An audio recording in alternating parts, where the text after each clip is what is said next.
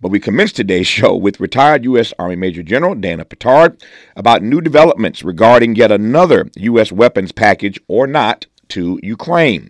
Congress remains stalled on legislation that would provide new funding for Ukraine. In truth, Ukraine's counteroffensive is failing in its goal of retaking territory lost to the invading Russian forces after an investment of billions, and I mean billions of U.S. taxpayer dollars, they're still losing.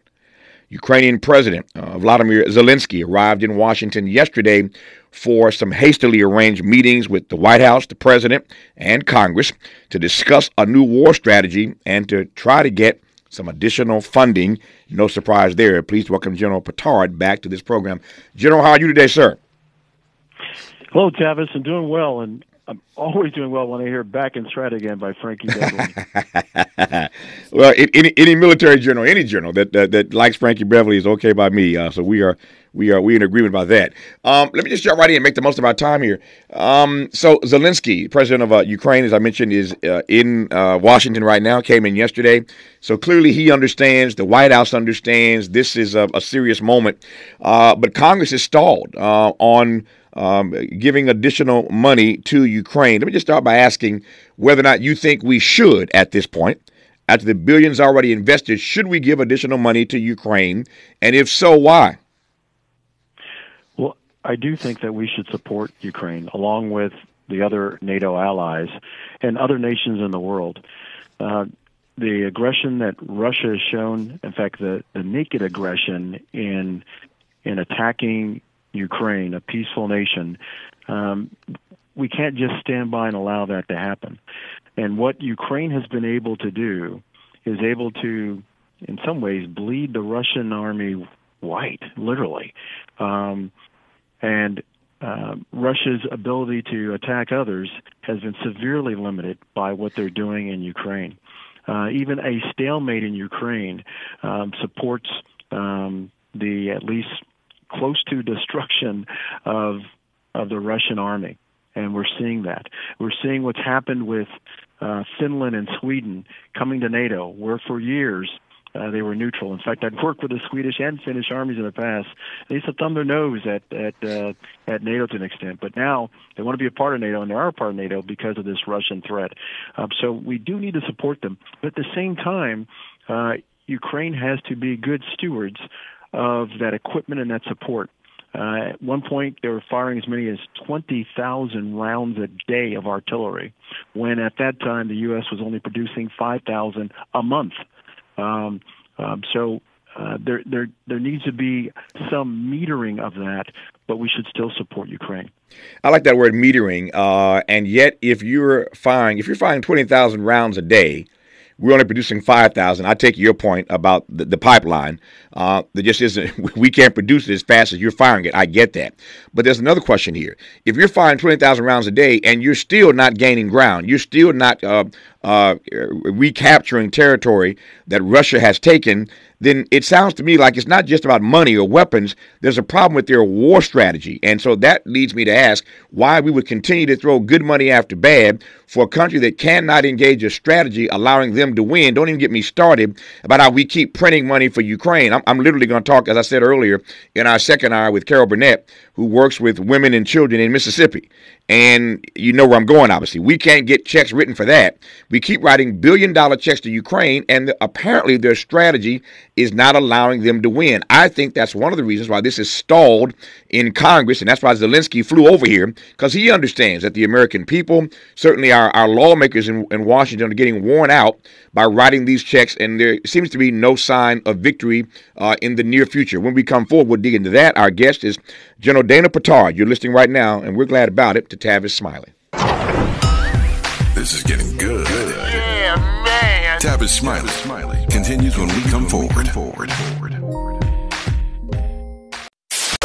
He's rooting for everybody black. Everybody black. black. More of Tavis Smiley coming your way right now. Right now. Right now. Got about 15 minutes more with General Dana Pittard talking about um, uh, Ukrainian funding or not. Um, as I mentioned earlier, President Zelensky of Ukraine is in Washington right now, um, trying to get his bag on uh, for some more money.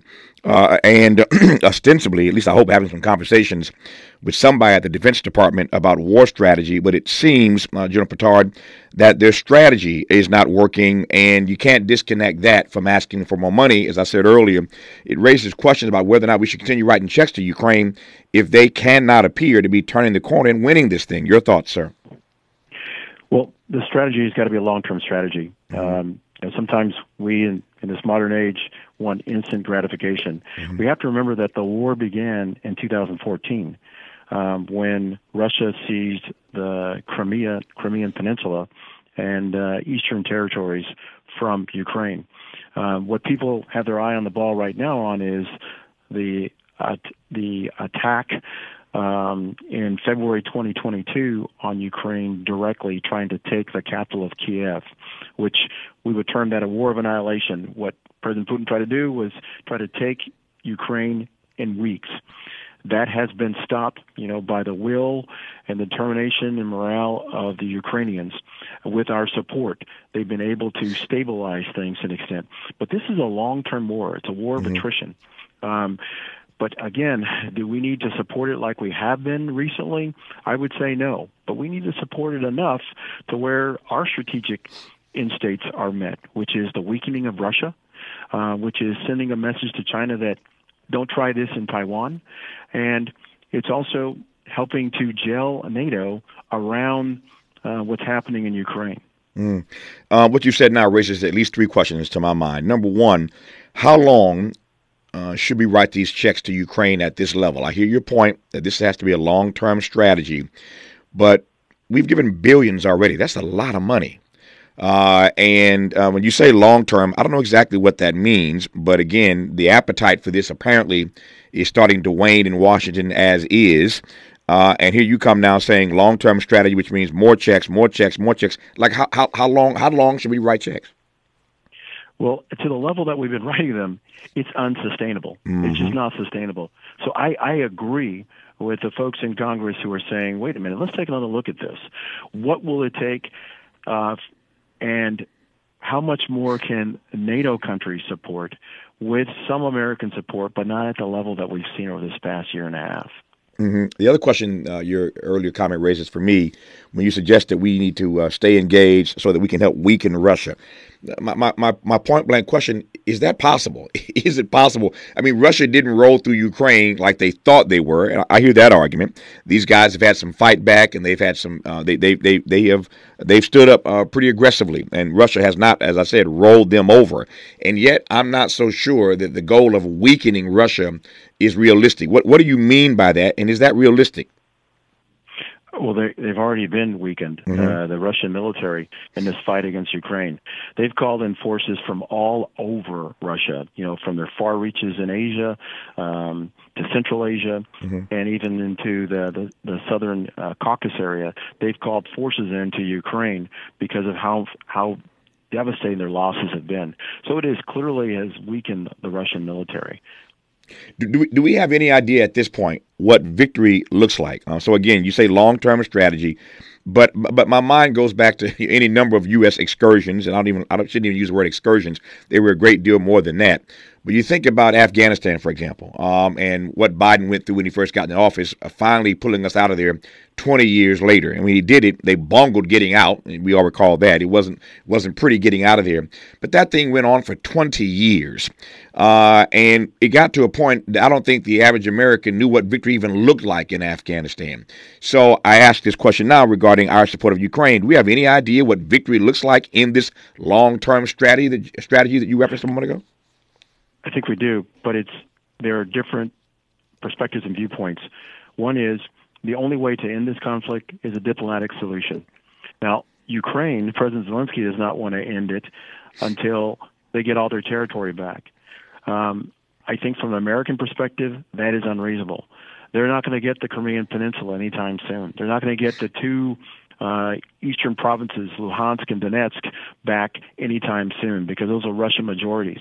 Uh, so Ukraine could cut its losses and and keep what it has now um, in a diplomatic solution. It would be the U.S. pushing Ukraine to do that. That would be an acceptable end state to the U.S. at this point. but not to Ukraine. So that raises another question. Uh, the more you talk, the more questions you raise. If if if if we're the guys cutting the billion dollar checks, and Zelensky is saying he doesn't want to talk about a, dip, a diplomatic solution until they get their stuff back, and at the moment, all the money we've given them suggests that they still don't know how to use it to get their stuff back. Then why do we keep writing checks? If we're writing checks, why can't we call the shots here? You know, that's a very good question. And you know, President Biden has gone and said publicly that he supports um, the objectives of President Zelensky. But behind closed doors, they're going to have to have a discussion mm-hmm. on what is reasonable at this point. Um, so you mentioned President Biden. So Zelensky is here, uh, as we referenced earlier, to meet with President Biden today and other members of Congress. What is the best argument, as you see it, that Zelensky can make to these members of Congress who are a bit skittish at this point about cutting bigger checks or more checks? What's his best argument to those members of Congress, and what's uh, Biden's best argument uh, alongside Zelensky to those members of Congress? What what argument do you think works at this point, if anything does? Well, I think from President Biden's standpoint, it's from a strategic standpoint, mm-hmm. and that is, if we don't support Ukraine, um, are we now giving a possible green light to China to be much more aggressive in seizing Taiwan? Because um, the world is watching that. Mm-hmm. Um, but at the same time, there still has to be a reasonable outcome, which would be a diplomatic solution. I think President Zelensky's best bet, and he probably will not do it, but his best bet is to say, you give me more support, that will help me go to the negotiating table with strength. Um, but he clearly says there will be an end state as opposed to a blank check. Mm-hmm. You mentioned China a moment ago, uh, and we see all kinds of reporting uh, here and there um, suggesting that uh, there is a relationship that's getting more cozy uh, between China and Russia. So earlier you talked about weakening Russia. So you weaken Russia, but if they become buddy buddy with China, um, uh, you you take my point, yes? Yes, um, and and they already have. Um, China is supporting uh, President Putin in Russia, certainly logistically. Um, they say they're not supporting it uh, with military weaponry, mm-hmm. uh, but that's still a question. It's also pushed Iran into that orbit. Also, it's Iran, it's China, it's Russia and certainly North Korea. North Korea is absolutely supplying munitions and weapons uh, to Russia mm-hmm. because mm-hmm. Russia's stocks have been depleted. Uh, Ukraine or Iran is supplying drones and other uh, military weaponry to Russia again because they've been weakened. Yeah, you mentioned China and how the, the, the, world is watching them, and because we're watching in part because we know they have their eye, we're watching them. They're watching Taiwan, uh, and everybody is concerned about whether or not China is going to try to overtake Taiwan. Are there other, as we are in the holiday season, uh, we know what's happening in Israel and Hamas. Uh, we know that Zelensky is here, you know, in Washington again, begging for more money uh, and more military aid. Um, are there hotspots around the globe that you're keeping your eye on in the holiday season? Well, absolutely. Obviously, you know, we discussed one Ukraine, um, uh, Israel, Hamas, but uh, we should be watching northern Israel with southern Lebanon mm-hmm. and Hezbollah. Mm-hmm. Hezbollah, uh, their capabilities, their lethality, uh, makes Hamas look like middle school kids mm. um, in some ways on how definitely dangerous that is. Um, so that is something to be watched. And then Iranian proxies all over the place, whether it's the Houthis in Yemen, whether it's the uh, Shia militias in Iraq, um, and it's also uh, insurgents in Syria that are backed by Iran, as well as Hezbollah, could cause us problems with our numerous uh, U.S. bases in the region. Um, at some point, um, we're going to get tired of the proxies and give Iran a direct warning that if they continue to support that, that Iran is at risk. Um, that's something to watch for. And also, there's certainly India, China. Um, and that's why, um, you know, we're seeing more and more investment from companies like Apple, uh, all sorts of global companies, taking some of their business and manufacturing capability from China and moving it to India. Um, we're seeing that shift with Wall Street, as well as what we're doing strategically, and understanding that um, it's very dangerous right now between China and Taiwan, with China's threats to Taiwan. Um, and of course, there's still North Korea, South Korea. Mm-hmm. And those are the most dangerous hotspots right now in the world. Yep. You mentioned Hezbollah. Let me go there because there have been uh, a number of articles uh, increasingly that I've been keeping my eye on of late. Um, everybody's talking about Israel and Hamas. At the moment, we're not even talking about that. What we're talking about is what's happening on college campuses and presidents of universities who are losing their jobs because they couldn't answer a question or didn't answer a question the way that some wanted them to at a congressional hearing last week. So the UPenn president, Liz Magill, is gone. Uh, I am happy to report uh, uh, after uh, after our conversation on this program yesterday for an hour about this very spirited and heated exchange yesterday um, that everybody uh, was a part of. All of our listeners, uh, people were chiming in. Um, but word has come today, as many of you have already seen, that the board at Harvard has announced that President Claudine Gay will keep her job at Harvard. She is not, not at least not at the moment, being pushed out of her job at Harvard, never mind these protests. So she seems to be okay. Uh, the, the, the, the, sister, the first black woman to be president of Harvard, seems to be okay at Harvard uh, a day later. Uh, and the president, uh, Kornbluth at MIT, uh, no really no real rumblings there at the moment. So it seems like uh, Magill is the only one of the three uh, that they're going to get, uh, as it were, in this moment. So we're talking about that. We're not even talking about Israel and Hamas, really, over the last couple of days. That story has been uh, the college, uh, the, the, free speech issue on college campuses has sort of taken uh, taken the lead, taken the headline, as it were. But my point is, since you mentioned Hezbollah, I've been reading a lot more of late about Hezbollah. Uh, we're talking about Israel and Hamas when we do talk about it, but in northern Israel, to your point, uh, Lebanon, uh, Hezbollah is shooting rockets over Israel's northern border. And you're hearing more Israeli officials say publicly that something has to be done about that. So that's a long way of saying that while they're uh, inside of uh, the Gaza Strip, while they're inside of Palestine, Israel, that is, doing what they do, uh, the word on the street is that they're going to also get engaged on their northern border uh, with Hezbollah. And as you mentioned a moment ago, Hezbollah makes Hamas look like middle school kids, grade school kids, uh, the the, the wherewithal that they have. So if in fact Israel decides while they're fighting Hamas inside the Gaza Strip to also start defending itself on its northern border against Hezbollah, what happens in the what happens then in the Middle East? Yeah, Israel actually has the capability to do both. Okay. Uh, they don't. They certainly don't want to, but they have the capability to do both.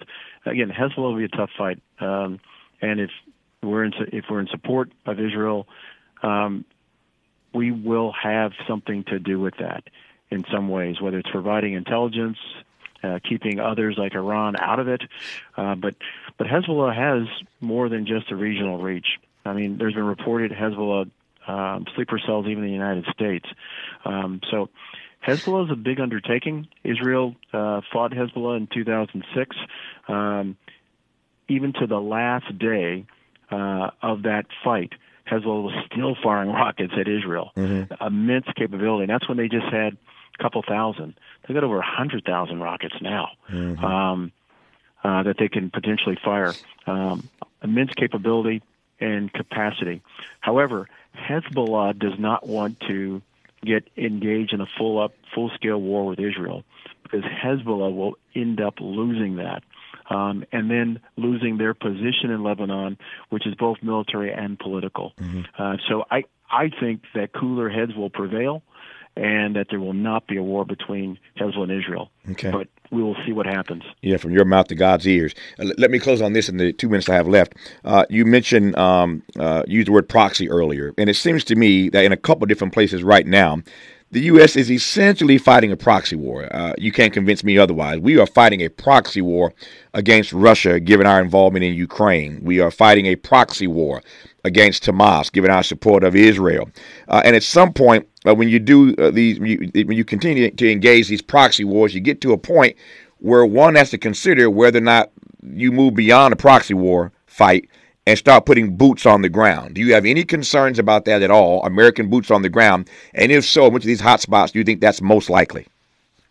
Well, I have huge concerns with that. Um, obviously, uh, we've said no boots on the ground in Israel because Israel uh, can handle the fight with Hamas and potentially Hezbollah overall. Um, and Hamas is a straight up terrorist organization that's running, you know, uh, the Gaza Strip, uh, straight up terrorists. Um, I'm concerned about um, the proxy attacks uh, by Iranian proxies in at our bases in Syria and Iraq, where we already have boots on the ground. Mm-hmm. Um, potentially, that may mean that we have more boots on the ground. Very concerned about the Houthi rebels, supported by Iran, firing rockets from from Yemen against Hamas and or our U.S. ships there. Um, we don't want to have boots on the ground in Yemen. Um, but if we need to, I guess mm-hmm. we, we would for special ops. Um, no concern at this point for boots on the ground in Ukraine. Right. Uh, we've we've drawn our line there. We're not going to do that. Um, my concern would be Taiwan at some point yep. with Let, China. I got, I got, I got 30 seconds left, uh, less than that, actually. Um, what on a scale of 1 to 10, what do you think the number is, the chances are of us having boots on the ground somewhere in the world between now and election day? Because that would, that would impact this election, but where, where do you think? What, what's the number you think? Um, I'd say the number is six. Ooh. Um, and uh, there's always a potential, and yeah. that would be in the Middle East. Wow. The Middle East region. Yeah, that would impact this election. Um, out of time now to talk about that, but you start getting us involved in a war somewhere between and election day again, it, it affects things. Uh, he's the author of Hunting the Caliphate, America's War on ISIS and the Dawn of the Strike Cell. He is retired U.S. Major Army General Dana Pittard, who I thank for coming on this program. General, happy holidays to you, sir. You too. You Good to have you on the program. Uh, a conversation with the other Carol Burnett when we come forward on Tavis Smiley. More of Tavis Smiley when we come forward.